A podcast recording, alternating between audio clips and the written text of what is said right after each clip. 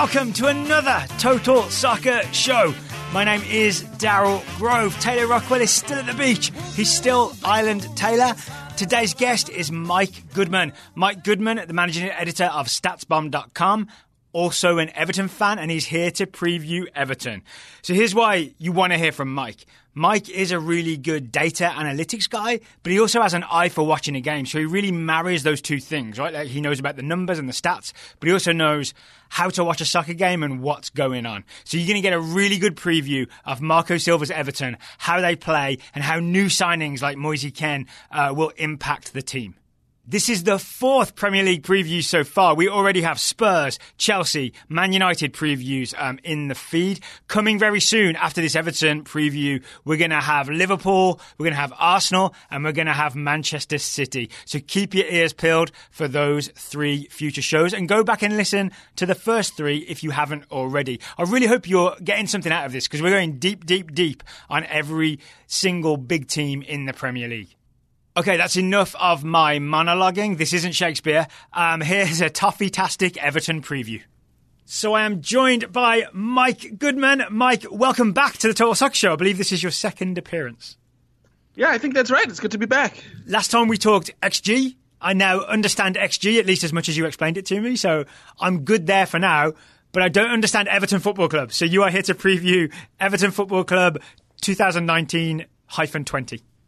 Well, I got to tell you, I'm really good at explaining XG to people. It's like what I do for a living. I am less good at explaining what Everton are doing, but I am sure we will get into that. I'm sure you'll be just fine. So for people, I'm sure people know you, but I want to just talk briefly about your job. You sort of handle the editorial content for StatsBomb. Is that about right? Yeah, I'm the managing editor of StatsBomb.com, so that's our sort of our in-house media side. We do club consulting with analytics and stuff. We're data, we're a data company, and then I'm also the co-host of the Double Pivot podcast. But so those are my two major things, both of which are very analytics data intensive. So my sort of look on soccer is, through an analytics lens, I guess is a good way to put it. I would recommend Double Pivot to our listeners if our listeners haven't heard of it. It's a show I really like. Good podcasts are hard to come by. So yeah, I really like it. Yeah. Mike and Mike. It's the other Mike and Mike, right? Yeah, we're the other Mike and Mike. Here's my question for you. You're the managing editor of StatsBomb.com, and yet you let someone else write the Everton season preview. How did that decision come about? It's true. I'm very selfless when it comes to this. Two things happened. One, I had a kid, so I was out on paternity leave. Okay. But the other thing is that I am perfectly happy to let all of my writers choose who they want to write about, and then I will just sort of pick up the empty spots. So I'll have my own previews coming up near the end of the cycle, but they left me Manchester City, so I'm not going to complain too much. Oh, not too bad. And if people haven't read it, it's by Paul Riley. I'll put a link in the show notes because I'm assuming your editorial hand has touched this Everton season preview. Yes, it has. Because my editorial hand touches all the previews. And Paul is a longtime Everton fan and stats aficionado, so he absolutely knows what he's doing. I see. Put together a pretty realistic look at what Everton can look at for this year going forward. So before we talk 2019-20, I do want to ask about last season. The one question I have is, do you have an explanation for why Everton's form was so, I'm going to say, wobbly last season? It was like weird stretches of wins and losses, right? And losses to teams that Everton are definitely better than. Do you have an explanation? It was all over the place, and I mean, I think there's like a combination of factors going on.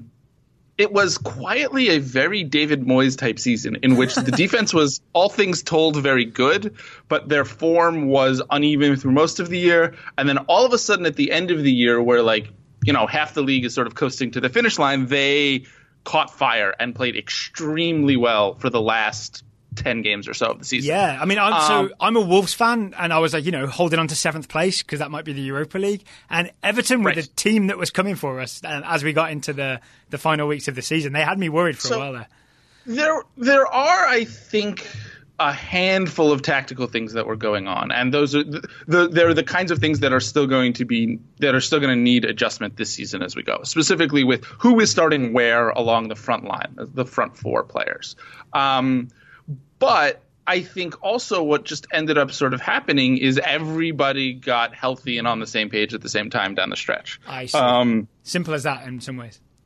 Yeah, sometimes it's just that easy. That, like, you know, Andre Gomes took a while to get going last year. Ghana, who was very important, and we'll talk about his absence, I assume, missed some time in the middle of the season, and he came back healthy. Richarlison sort of moved over to the right for the home stretch last year, where he had been starting either up front or on the left for most of the season. So there's a handful of things that sort of all came together, and the defense sort of tightened up, and everything sort of just worked. So then my big question is, if someone was new to Everton and they'd never seen them play before, they'd never seen a Marco Silva team play before, heading into this season, how would you describe Marco Silva's tactical setup, both in terms of shape, you know, like the literal formation, and then the style of how he likes to defend and attack? And I'm guessing this could be as in-depth as you want to go. I'll go as deep as you like.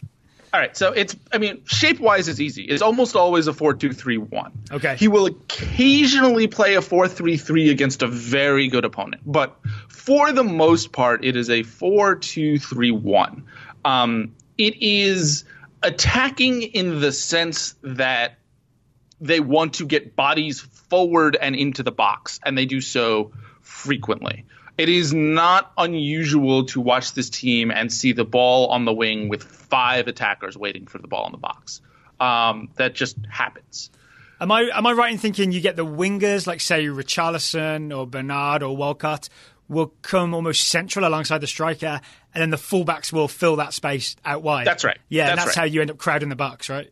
And the midfielders get forward. And part of the challenge of this team is that they don't interchange in the final third very much. Everybody is looking to get into the box. Nobody is really – and this includes Gylfi Sigurdsson, who's nominally playing in the number 10 position. He's the middle of the attacking band of 3. None of them look really to create for each other. They are all relentlessly getting forward, getting shots, getting into the box, waiting for crosses. And because of that, really, Lucas Digne from left back did most of the assisting and the sort of entries into the penalty box, and was really, really important in terms of getting into space on the flank and putting the ball into the box. Is that by accident or by design? That's an excellent question. It's hard to say. I mean, I think if you look at at Marco Silva's previous stops at Hull, at Watford, there was some of this in that his teams didn't control the midfield, but they did attack. So to that degree, it's by design.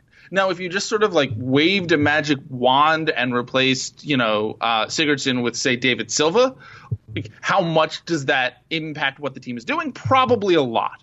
So I think it's sort of a little from column A and a little from column B. Okay. But what that means is that because of the way the attack works, defending is an adventure. They play like an aggressive press, right? Because they have so many bodies forward that they try to win the ball back, but it's not like super effective. What was great last season is that Ghana, Idrissa Gueye, would sit behind that press. And he had an unbelievably great season cleaning everything up. Yeah. I imagine his recoveries on the radar were off the chart. Yeah, yeah. And the sort of, StatsBomb tracks pressures, right? Like, it just, all of the defensive stats were, like, huge. And he made everything else, to the extent that it worked, work. And Everton were a very good defensive team last year, like, because of that. And basically what would happen is if the press broke down, Ghana would rescue them and let them sort of regain their equilibrium in defense, and either win the ball back or slow opposition transition and allow Everton to drop behind the ball. And then that would almost become a 4-4-2 in defense, with Sigurdsson pressing up alongside the striker. To sort of pressure the center backs and initiate their defending. And that's how the team worked and functioned for the most part. And it did, like we said, in stretches it worked really well, and in stretches what happened was they would struggle to attack. They would struggle to create goals. What went on in the middle of the season was they really started struggling to create goals. And so they tried to open up even more. And rather than that fixing the problem, that just made their defense worse. So before we talk about Idrissa Gueye's absence, because obviously he's left the club, I want to go one layer deeper on the pressing, if you don't mind. Because I feel like we're in an era where so many teams now have a press that I like to figure out exactly how they press. Yeah.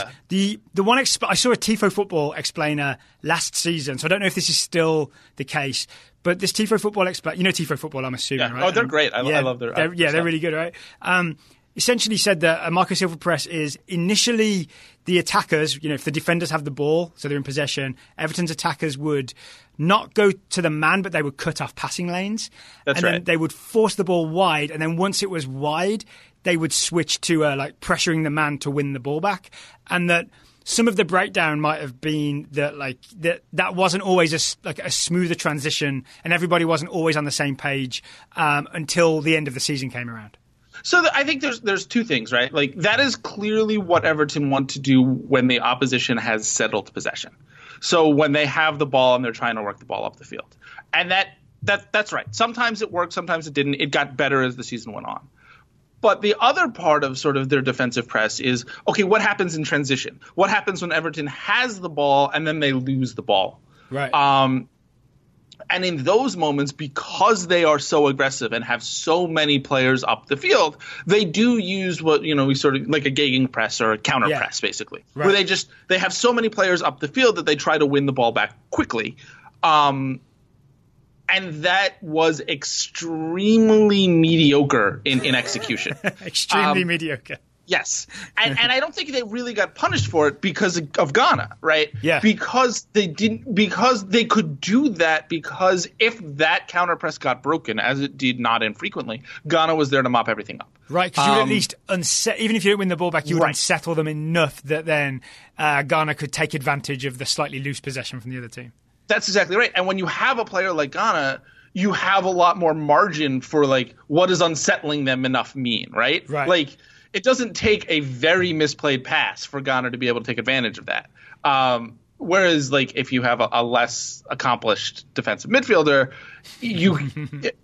things might get tricky. So, please refresh my memory. Where has Idrissa Gueye gone? I can't remember who signed him, because it was PSG in January, right? But then that didn't go through, and it was PSG again. PSG they came back. They came back. Yeah. Okay. PSG, just as an aside, added both Ghana and Herrera from Manchester United. So they have a pair of real all-action midfielders over there this year. Wow. And Verratti's already there, right? Yes. Yes. All right. I might watch some PSG games this year then. Yes, exactly.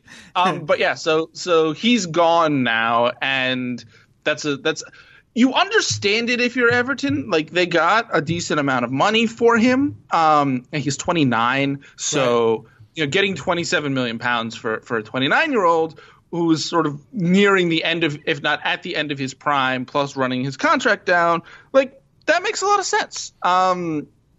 But they're going to struggle to replace what he brought, because he was great last year. So the two major defensive midfieldish signings that I see are Fabian Delph from Manchester City, which, by the way, is a very Everton signing. That feels like to me. That feels like Phil Neville leaving Man United for Everton kind of thing. Yeah, no, it is a very Everton signing, and not necessarily in a good way. And that, I think for whatever they paid, £9 million. Yeah, I think it's fine for the money. But he's 29. He's going to want minutes. You buy him to play him, and he's not going to be here in 3 years, right? So it's a very, churning money around type of a signing. And then the other guy is Jean-Philippe Gbamin. Am I pronouncing that correctly? Jean-Philippe Gbamin, I believe. Gbamin, okay.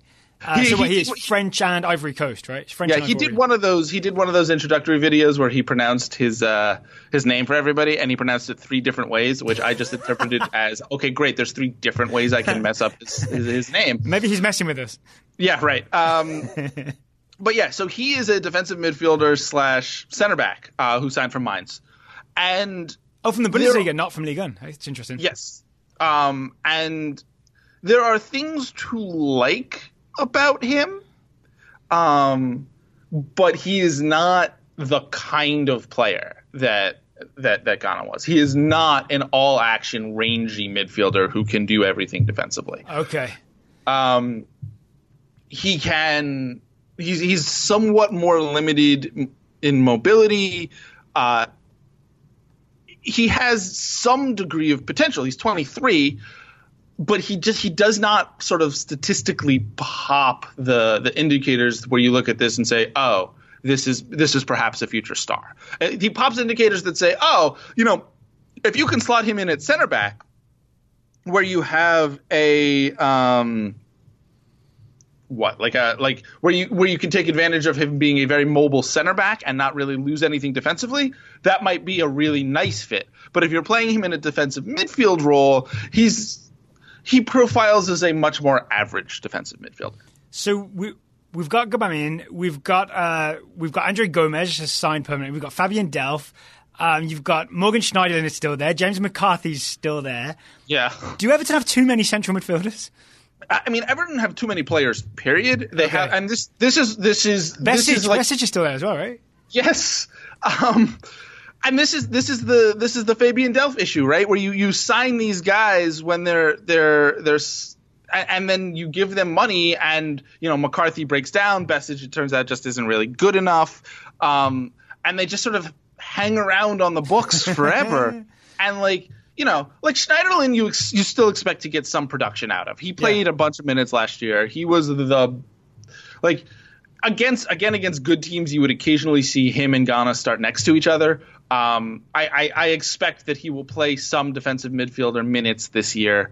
But other than that, just so many of these guys are just they're bets that didn't work out. Yeah. They're older players that are still sort of that they haven't been able to move on from, that you just don't expect them to contribute, and that they do sort of bog down the books in a very real way. And I don't think I even mentioned Tom Davies, who I kind of like every time I see him play. These guys in Tom Davies' way? Shouldn't they just clear the way for Tom Davies? You know, I don't think it's a guarantee that Tom Davies is going to take the developmental leap and become an above-average Premier League midfielder, but I think he's done enough over the years to earn the chance to do that. Right. And maybe he will this year. I mean, I think it's really possible that you'll see Gomes starting every day as the more, every week as the more attacking center midfielder, and that there's going to be a lot of mixing and matching over the season as Marco Silva looks for something. So that's kind of the balance then. In the 4-2-3-1, the two are going to be a 6 and an 8, a more defensive and a more attacking midfielder. That's what it's been, and the things that Andre Gomes does pretty well is dribble the ball forward out of midfield and pass the ball forward out of midfield, and he does not defend particularly robustly. So the question is, can somebody like Tom Davies develop enough of a defensive game to complement that, right? Can Fabian Delph, does he, it's been a long time since we've seen him play regularly in midfield. Yeah. Walking out of 3 years of Pep Guardiola, does he have sort of a range of passing and defending that'll make him just it's possible he'll just become a fixture in midfield. Yeah. I could see that happening. That's the upside of that move for this year. But it would be a different fit than Ghana was. There's nobody among all these midfielders who you look at and say, okay, they're the replacement for Ghana. What it is a whole bunch of guys who are imperfect in their own way, who you're hoping will do enough of the things that they are good at to make it all work. So then the hope maybe is that the pressing from the front, say four, is maybe better last season because they've had a whole extra year to work on it. So you don't have to rely on Ghana sort of sweeping everything up. Maybe Everton get the ball in the first phase of the press. Right, and you hope that sort of the personnel that they sort of settled on as the season went on are better than what it was last year, right? So last year, Theo Walcott played a lot in the first half of the season and not very much in the second half of the season. They were sort of struggling for a consistent striker all through last year. Sometimes Richarlison played up top. Sometimes it was Dominic Calvert-Lewin. Sometimes it was Sankotosin, and those guys all, again, brought different things to the table, but Tosin didn't press at all. Calvert-Lewin is pretty good at hold-up play, was sort of game defensively, but didn't get a lot of shots. And Richarlison is better as a winger. But when they settled on Calvert-Lewin and then Bernard, Sigurdsson, and then Richarlison on the right, that sort of hit the balance from both sides. And maybe if Moise Kean steps in, you know, he's young and immensely talented, although without really a track record of doing anything defensively. Yeah. So either Marco Silva brings that out of him, or he brings so much to the table in attack that it counterbalances it anyway, or he struggles, right? Like, those are the three options, kind of. So if people aren't aware of Moise Kean, then he's a 19-year-old Italian striker, signed from Juventus. I think it was €27.5 million, possibly raising to 30. So it's a pretty big signing for Everton, and especially to me, it feels kind of like a high-profile signing, but that maybe, you know, because I'm kind of like, I always keep an eye on the up-and-coming young players, so I can't tell if I know his name better than most people or if he already had a sort of big profile before coming to Everton. But it's a signing to be at least excited about, right?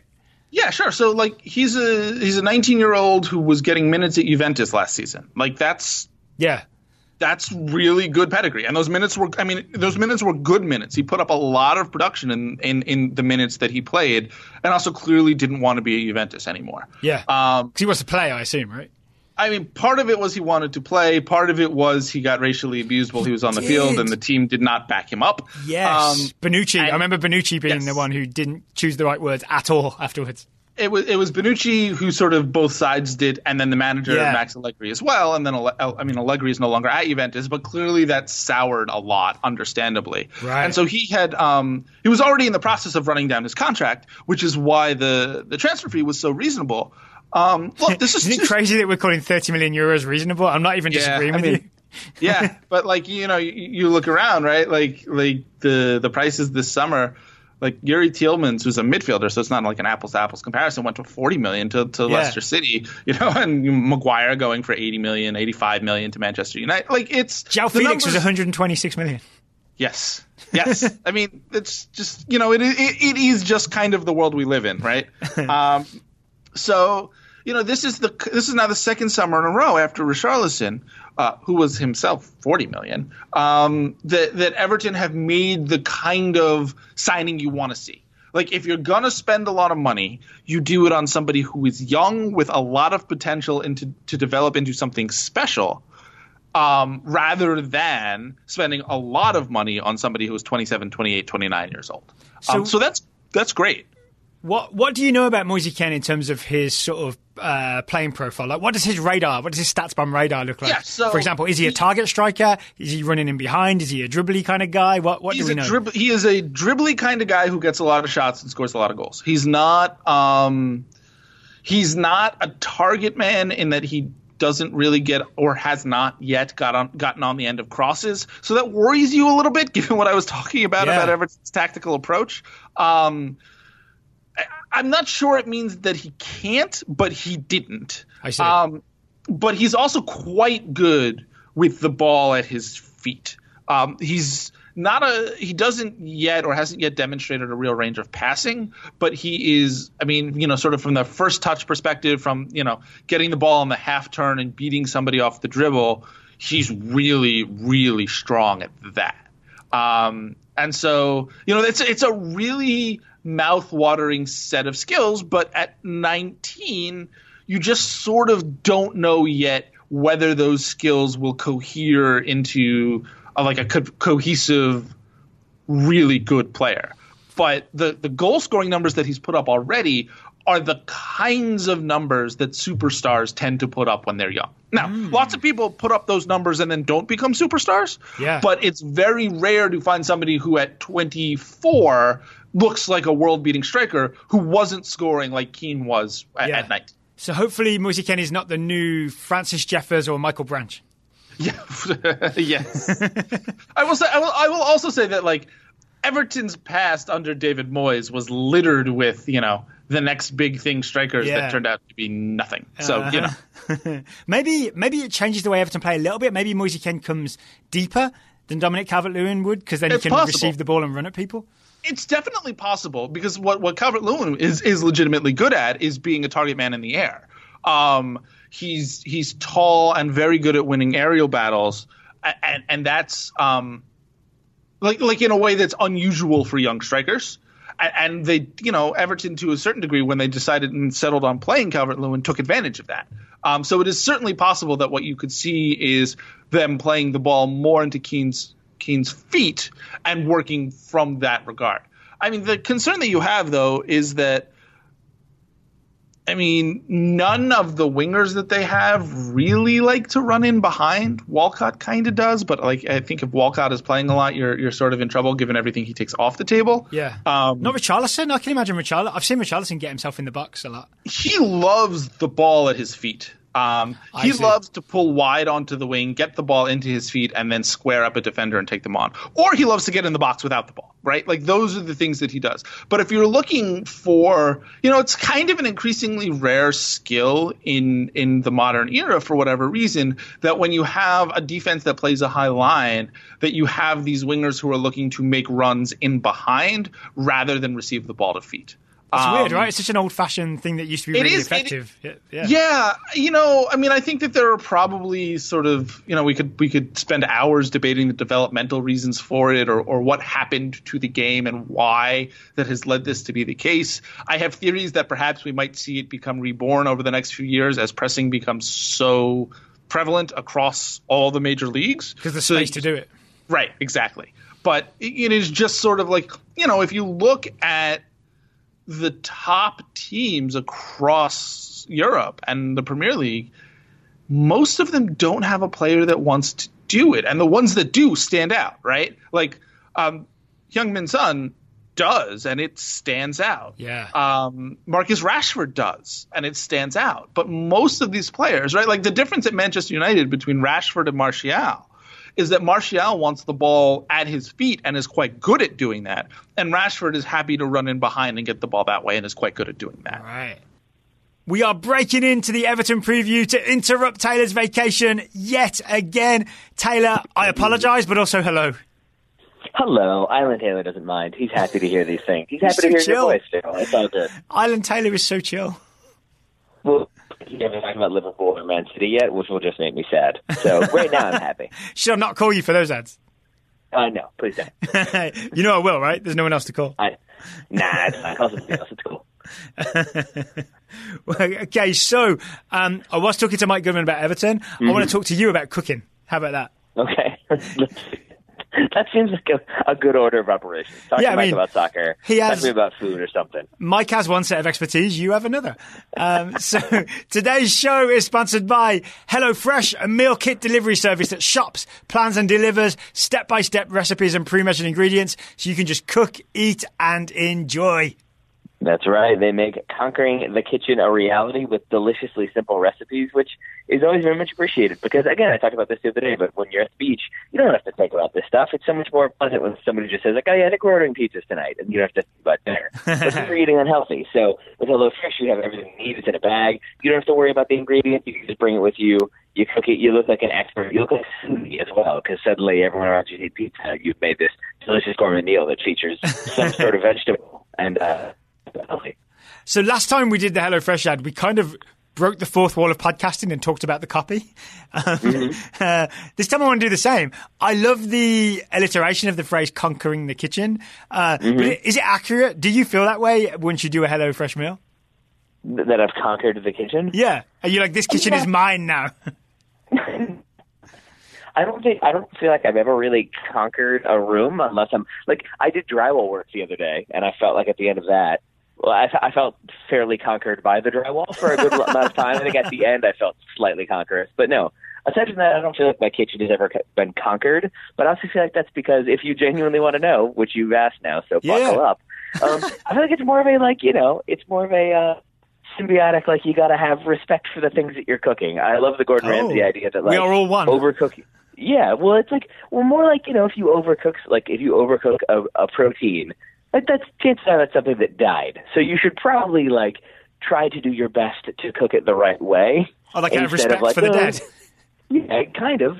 And so I feel like, I don't necessarily want to think of it as a conquered pork, but more so pork that I appreciate and thus cooked tenderly and lovingly. And that is a good thing with HelloFresh. Help you with, like, very step-by-step instructions. It's very much like down-to-the-minute timing. You won't overcook the pork, so then you won't disrespect it, so then you won't feel bad about yourself, and you still conquer the kitchen at the same time.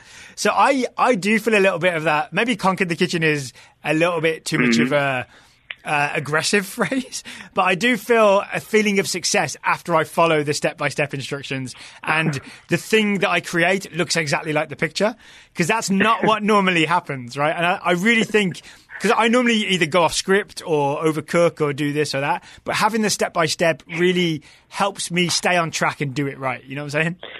I do. I also think that, like, I maybe am a little bit more of a rule follower than you are on things that, like, don't matter. And then when it comes to, like, hey, maybe don't walk out into the street blindly, I'm like, it'll be fine. And you're like, no, maybe follow the rules.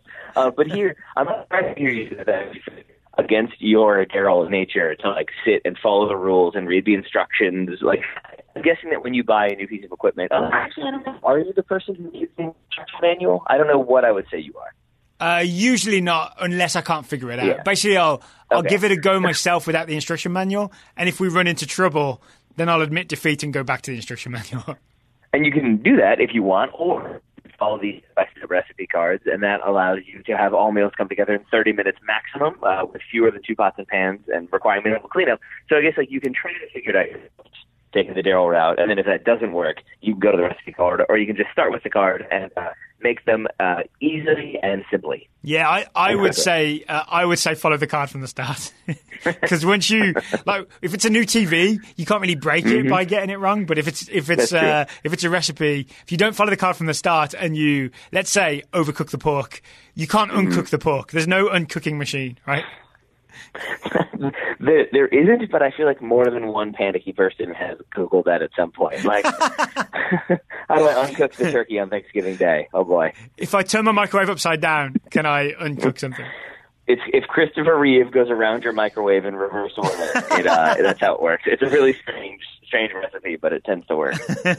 Obviously, there are no microwave recipes for HelloFresh. It's about being fresh. Except where I'd be concerned. But just a general tip, don't put metal in the science oven. Don't put metal in the science oven. Dropping references on references. We rewatched it the other night. It's such a good movie. Once Upon a Time in Hollywood, also a good movie, and that's where you saw it without me. Go watch that movie. Did I go without you? Yeah, I thought you'd already seen it. I haven't. Oh no! I found out Aislan Taylor's unfaithful. Well, I'll go see it again because it's real, real good. Okay, all right, I'm in for that. I was going to say this about it. I'm sure another person on this. It is the type of movie similar to The Shining that I feel like you could probably watch time and notice little things that will help you better understand what's happening. Yeah. Not that it's difficult to follow, but just like I feel like there's a lot of interconnected stuff that he did on purpose. I don't think it was that. Okay, I look forward to seeing it then. I also look forward to our listeners enjoying $80 off their first month of HelloFresh. And they can get that if they go to hellofresh.com/TSS80 and enter the code TSS80. That's TSS80. And you'll get $80 off your first month of HelloFresh. TSS80, not an O. No. Try that one. Not 80. Not 80. It's like receiving 8 meals for free, and it's $20 off your first 4 boxes. Daryl Grove, like desperately trying to keep us on copy point. We got there. Keep taking us on tangents. Yeah. Thank you very much, HelloFresh, for today's episode and for, making it easy for Daryl to conquer the kitchen and me feel like I am one with the kitchen. All right, so we've covered your expertise. Let's get back to Mike Goodman's Everton expertise. Here's the rest of my interview with Mike. Well, speaking of defence, let's talk about the Everton defence. Do you see them starting the season with Michael Keane and Yerry Mina? And are you okay about that? I think missing Kurt Zouma was good last year, so the fact that his loan ended and Chelsea look like they're going to have him be a part of their squad this year is a loss. I think Yerry Mina has tons of physical skills, and I'm honestly not sure why he didn't play more last season. So I am cautiously optimistic that as a regular he will step in seamlessly. Phil Jagielka also left. He went back to his sort of boyhood club of Sheffield. Yep. Ashley Williams is gone, right? He's just gone. I mean, my understanding is that he is currently without contract. I think I don't know if he's officially retired or he's just been retired by World Soccer. Euro 2016 feels a long time ago now. Yeah, right. But, you know, he's 34 and Jagielka was 30. He's still 36, just somewhere else. So these guys are, you know, so they are a little thin at center back. Yeah, who's their choice? Who, if Mina or King go down, who's coming in? Holgate, maybe? Holgate, I think, is probably supposed to provide depth both at center back and right back. But, like, it's thin. It is unquestionably thin, even if I feel okay with the top two. Also, when you consider that at right back, Seamus Coleman is old and broken down. He's 30, and he's just, you know, by the time he recovered from a truly horrific injury a couple of seasons ago, he moved on beyond sort of the prime of his athletic career. And you know, his athleticism drove a lot of what he did. So I think he'll play a lot, but I worry about him breaking down. I was confused about I think John Joe Kenny is a right back, right? He is. But he's sent out on loan, so I was really confused why he wasn't kept around to be the Seamus Coleman backup. Yeah, I'm not really sure either. He wasn't, like, impressive last year, but, like, he's quite useful as sort of a warm body or whatever. I mean, they extended Leighton. They extended Leighton Baines for a season to be the backup left back. He's 34. Yeah. It confused me as well, unless they plan to sort of add some last minute, you know, depth somehow or of other. At time of recording, there are 46 hours until the transfer window closes. Yeah, so, you know, I don't know. You know, technically, I guess they still have Matthew Pennington, who's 24 and hasn't really played meaningful minutes for anybody meaningful on the roster. It's another one of these situations where they have all these players, right?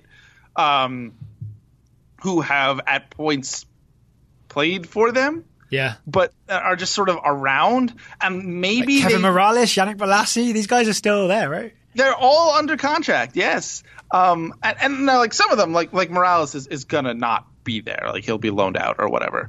But, you know, who knows? Maybe they view Besic as center back depth. Maybe they view – actually, I mean, to be fair, it's possible they view Gbamin as figuring prominently in their center back plans. We just don't know that yet. Could Morgan Schneiderlin play right back in a pinch? I mean, in a super pinch, but not – Not in anything resembling like anything other than an emergency. Cuco Martina, is he still there? He is under contract. I don't know that I would expect it. He was loaned out last season at Feyenoord, I think.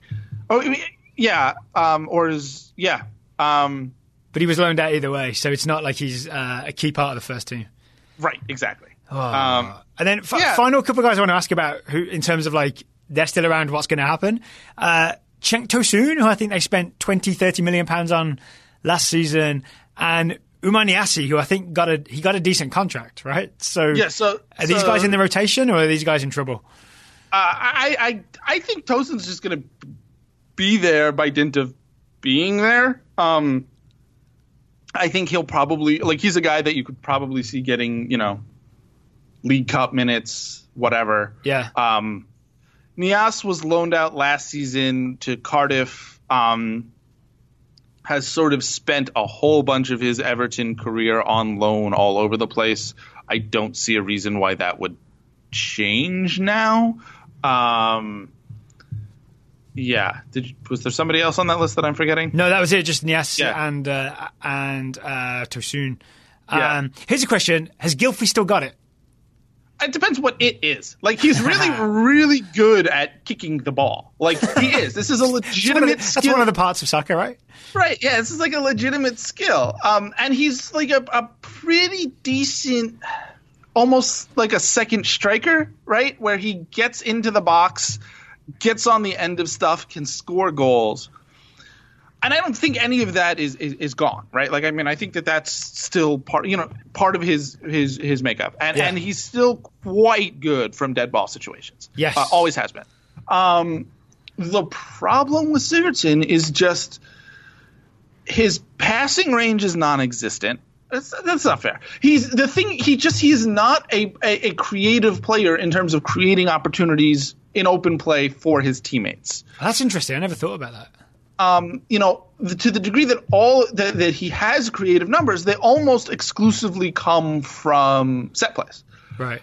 And that is, I mean, that's a big part of why this Everton attack has flowed almost exclusively through the wings, because Gylfi Sigurdsson is if he gets the ball, is either recycling it out wide or shooting. Yeah. And then when it goes out wide, right. And then when he goes out wide, he can get into the box. And that's a real sort of like a value added for the team. So the question isn't, has he declined? I think he's still more or less what he's been for the past several seasons, but it's not clear to me that he's the best option for this team if you had somebody who could be a creative contributor in his spot instead of a goal getter. There's not an obvious replacement there, right? Like maybe it brings Richarlison playing there, or maybe Andre Gomes moving farther forward, but none of those are quite like traditional number 10s. Quite right. And all of them would be a significant departure from what Silva has done. Like you could envision a world where, say, you know, they transition to a 4-3-3.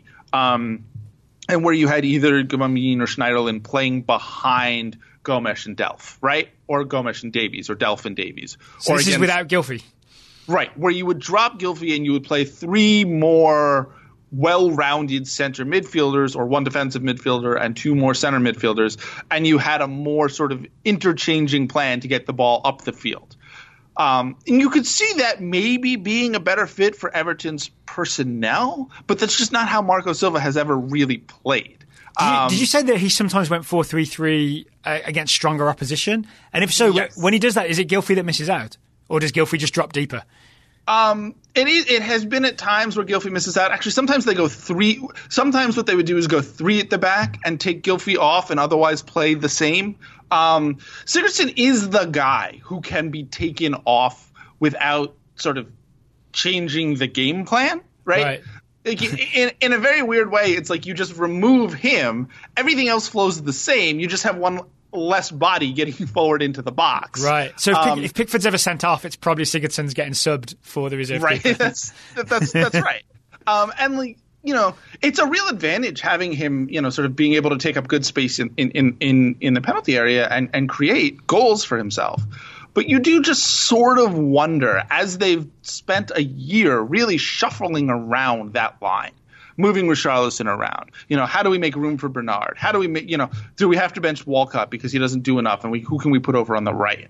Like, what if there was a situation where they either dropped Gylfi for a third center midfielder, or, you know, they moved Bernard central and had Richarlison and somebody else on the wing, or whatever they chose to do. I'd like to talk about Bernard for a second. I find him a really exciting player sometimes, and I wondered what your take on Bernard is. Like, he really has had his moments, right? Yeah, he does. I mean, his game is a little bit limited.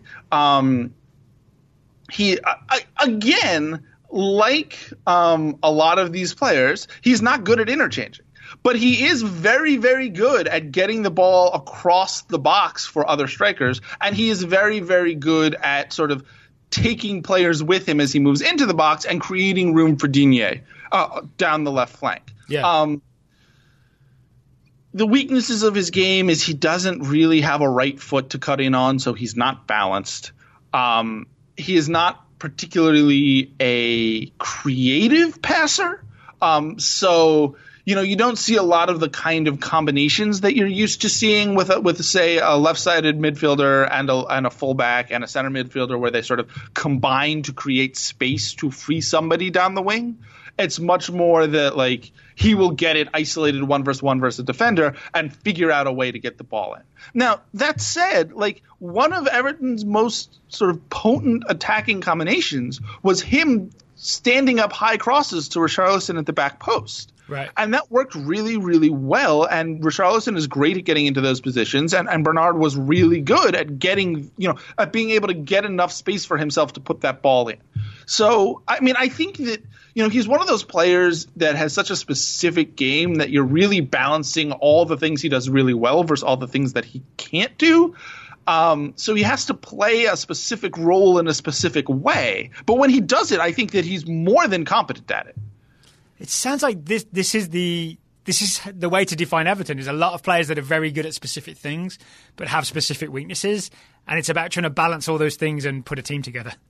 No, I mean, that's right. And like, to a certain extent, that's what everybody does when you're outside the top six, right? Like, yeah, everybody figures out, tries to figure out what can we do to sort of like get the right collection of misfit toys that work for us. Some clubs do it, like ideally what you'd want is 3 or 4 or 5 Moise Keans, right? Like, guys who the misfit thing about them is that they are young and have not quite achieved their potential yet. Right. Because then if they develop into stars, well, now you've got like a real combination of stuff on your hand that can work at a very high level. Everton are starting to do that more, but what you see is still like, oh, we'll take this, We'll take Gomes, who's good at some stuff and is a Barcelona cast off here, and we'll make do with Bernard, who's like short and very left footed there, and okay, we'll spend way too much money on Gylfi Sigurdsson, but there are these things that he does well. Yeah. Where does Michael Keane fit into all that? Is he a signing that you as an Everton fan regret, or is he coming into his own? I mean, I'm really interested in his career because I think of him as, unless I've got this wrong, he was at Burnley and he was part of that Sean Dyche system. And there was a question last year over whether maybe the system was making him look good or whether he's actually a good defender. So I'm interested to hear where you stand on that. Yeah, I mean, I think he's a good defender. I think he is at times a very awkward fit for Everton's system, which can leave him having to run in space a bunch. Right. And that's not a thing he's good at, not a thing he had to do at Burnley, right? Right, yeah. If he is defending in sort of confined spaces where he doesn't have to turn and sort of face the goal and run back towards his own keeper, where he can step up and challenge crosses, where he can jostle with guys in the box, where he can make sure to not lose his marker in a crowded area. Those are things he's good at. So he's an awkward fit at times for this defensive line, but I don't. Oh yeah, because you press, so he's up the field, right? Yeah, the space behind him. I remember I've just remembered the video of Josh Sargent nutmegging him in preseason, and Keane had to take him down. Right, and like it's just like on some level, it's just a little bit unfair to Keane, right? Like because this is not what I signed up for. Because he was right, he was bought under the previous manager as well. So, Ronald Coleman. So, I don't know. I think Keane is a fine defender. I think if you were sort of making a list of Everton problems, he's fairly far down the list. But it is also true he's sort of an imperfect fit. Final thing I want to ask you about, and this is sort of to cover all the bases as well, because like I said, there's 45 and a half hours now until the transfer window closes. Are Everton linked with anyone that looks like happening? Is there any big signing or another big signing coming before the end of the season? Well, Wilfried Zaha still says he expects to go to Everton before the end of the window, which I to me is not. It's like everything that I was talking about before about the Everton churn that has been bad about their transfer strategy. Like, he's representative of that. There is no doubt to me that Zaha's a very skilled player, and he's good at a lot of the things that he does, and he would probably be better than one of Everton's wingers. But you look at the amount of money that Everton have spent on guys in their mid to late 20s who they then have to give huge wages to, who don't have resale value, and you say, okay, well, is doing all of that better than taking, than buying young players who may not contribute as much now but might have more transfer value later, who might not make us 2 points better this season, but have a potential to make us 5 or 6 points better in 2 years. To me, like the gulf in space between like the kind of move that Moise Kean is and the kind of move that Zaha would be is huge. And maybe one cancels out the other, right? Maybe the Moise Kean signing makes the Zaha transfer less of a priority. One would hope. That's sort of what I thought happened, and then then there was another news cycle of rumor mongering that the Zaha thing was still possibly on. So I don't know. Here's my guess: that Everton bring in another centre back on loan to replace Kurt Zouma, just to have an extra guy. I mean, I think that's a reasonable thing to think might happen, and would be like sort of perfectly appropriate and smart. But there, it's Axel Tuanzebe. There's my guess. Axel Tuanzebe. There you go. Yeah. There you go. That would work. I'd be pretty thrilled and tickled with that. Like that would work for me. But it's been pretty quiet. It's been pretty quiet on the center back front. I think they maybe got caught a little flat-footed. I think they were perhaps surprised that Zuma is actually in Chelsea's plans. They just thought that he'd be sending him back for another year. They'd be sending, or him that back.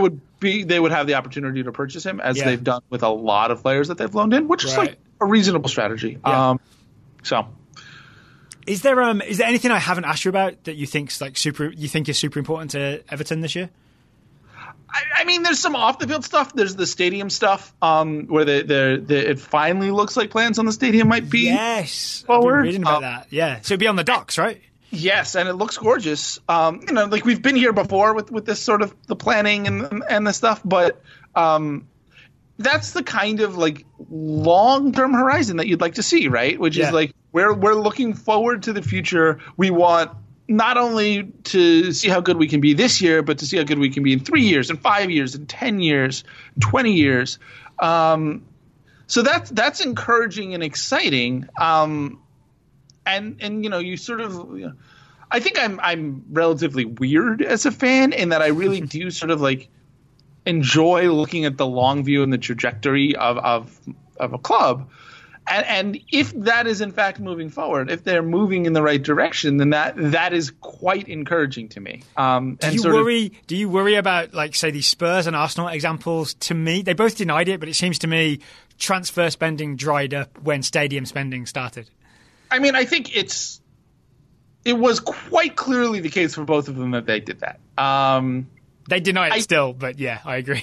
Yeah, I mean it's not an accident that all of a sudden Spurs are in their new stadium and the next transfer window, after doing nothing for two straight transfer windows, they buy like the prominent midfielder in the world who is on the transfer market in Ndombele. All right, I do worry about that, but at the same time, like, it's untenable. Like, bridging that gap and then having increased revenue to compete with the clubs above you is something you just gotta sort of rip the Band-Aid off and do it. Yeah. Like, on the one hand, yes, look at what happened with Spurs in terms of a couple of years of not spending a lot. On the other hand, look at what happened to Spurs. They went from a mid-table club to part of the Big Six, right? Like, Champions League final. Yeah. So, I mean, it's hard, honestly, to look at a model of a club moving from where Everton are to being competitive on the world stage and do better than what Spurs have done. Yeah. There are differences. They're different. Liverpool is not London. The respective histories of the clubs are different. But sort of in general, when you look at how do we, from a big picture standpoint, if we want to be great one day, how does that happen? Like, it's hard to see it without that kind of ambition. And there's an argument as well that, like, if like a European Super League or similar type thing is coming, there's going to be a weird cutoff date where you've got to be one of the big teams at that point, or you get left behind forever. That's an interesting point as well. Yeah, I mean, I've written about this in the past, I think, but I don't know what a Super League will eventually look like, although I suspect there will be one. But yeah, I mean, there's an argument among some fans that are like, well, screw them. If the top teams want to go, we want to be here and be the big fish in a slightly smaller pond. Yeah. Which I'm sort of sympathetic to. But yes, if a Super League happens and there is no mobility between the remaining domestic leagues and that Super League, if there's not even like limited pro-rel in that situation, then there's an interesting question as to, would you rather be one of the best teams that doesn't make it or one of the worst teams that does and who just gets beaten up on every year because you don't have the resources to compete with the richer teams? Yeah. Speaking of resources, I didn't really think about this until I started reading some Everton previews in preparation for our talk. Everton essentially have a wealthy owner, right? Which is something I don't think about very often. They do have a benefactor. They do. They have a lot of money now, honestly. But it's not like sustainable money, right? It's we have a rich owner and TV money, and that's enough to do stuff. Except the stuff that they're doing doesn't indicate that they have a long-term plan. Right. So, you know, you look at the teams that have become successful, they all have rich owners and tons of revenue and sort of a long-term plan. Like, you need it all. You need all three of those things. They do have a director of football, right? They do, Marcel Brands, and he's been better than their last director of football. But both Walsh, the last, I want to say, was the last. Yes, guy. Steve Walsh, who they hired from Leicester. But the pattern of this, and Paul Riley talks about this in the StatsBomb preview, is that both of the last two directors of football were hired after the manager was hired, which is like completely backwards, right? Like.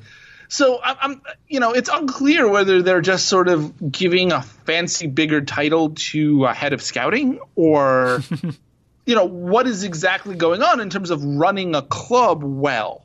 But it seems quite clear that the directors of football have not really been empowered to hire a manager in that way, and that, you know, Marco Silva, you know, the other signing who I should have mentioned, who there is rumored, is Abdul Doucouré from Watford, for a lot of money, too much money. Oh, the central midfielder? Another central midfielder. Wow, yeah, but I'm a big fan of his. I think he's the destroyer that maybe could be very useful. It's possible, but that's also like clearly Marco Silva's guy, right? Like that's the guy that Silva coached. And so if you look at what's going on with signings, like Silva's clearly got input still. So like there's a lot of questions about, is this team being run as well as it could be, even though they now have money? Yeah. Oof. Okay, so if people want to read more from Mike Goodman, I assume StatsBomb is you do write there as well as editing there, right? Yeah, I'm there 1 to 2 times a week. Plus, you know, if you like what I do, you will like the writing of all of the writers who we have going up on the site at StatsBomb.com. There we go. Because you change all the words to sound like you. That's right. They're all... It's what bad editors do, right? No, I mean I do want to just plug the guys and girls that write for me, that they are all. You know, writing about data in soccer in a way that makes it abundantly clear that you watch and are invested in sort of the game itself is a tricky thing to do. And I think we do it really well at StatsBomb, and people should check us out if that's the kind of thing that they're into. Well, I'll tell you what I like about StatsBomb and also about Double Pivot is that it's not just like, here are the stats. It seems to be, I think you do a really good job of marrying the stats with the eye test. You know what I mean? It's like the understanding of the numbers and actually watching the game and just seeing things. Yeah, that's what we try to do, right? Like, to me, good stats work is going to match up with the eye test a lot, right? And then when it differs, that to me is where it's interesting. Like, that to me is when you bear down and you look at it and you say, okay, what's going on here? So, like, Gylfi Sigurdsson is a great example of this, right? Like, a lot of basic stats have him as a very – or have had him in the past, at least, especially at Swansea, as a very good creative player. And then you watch him on the field, and he seems somewhat uninvolved. And, like, there are never these moments where he's playing great through ball. And you're just sort of like, what's going on here? And so you dig it all apart. And what you find out in the space between is that, oh, he's very good from dead ball situations. And that's where his creative numbers are coming from. Oh, so a bunch of assists from crosses, basically. Right. And now you're like, oh, okay, that helps me understand what's going on a lot better. Yeah. And, you know, those are the kinds of intuitions we look for. Yeah, the opposite of that is I happened to see Sky Sports News when Harry Maguire was signing for Manchester United.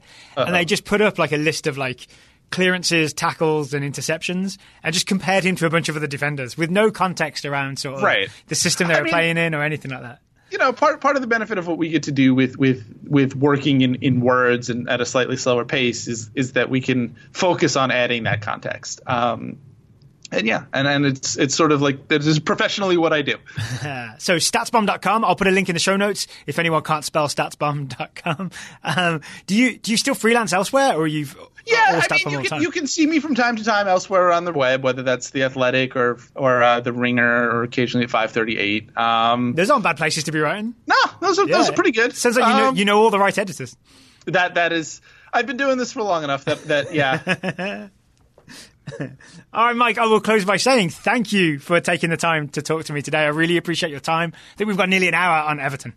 All right, I enjoyed it. I hope to be back soon. All right, and best of luck to Everton Football Club this season. Thanks. We're probably going to need a little bit of it.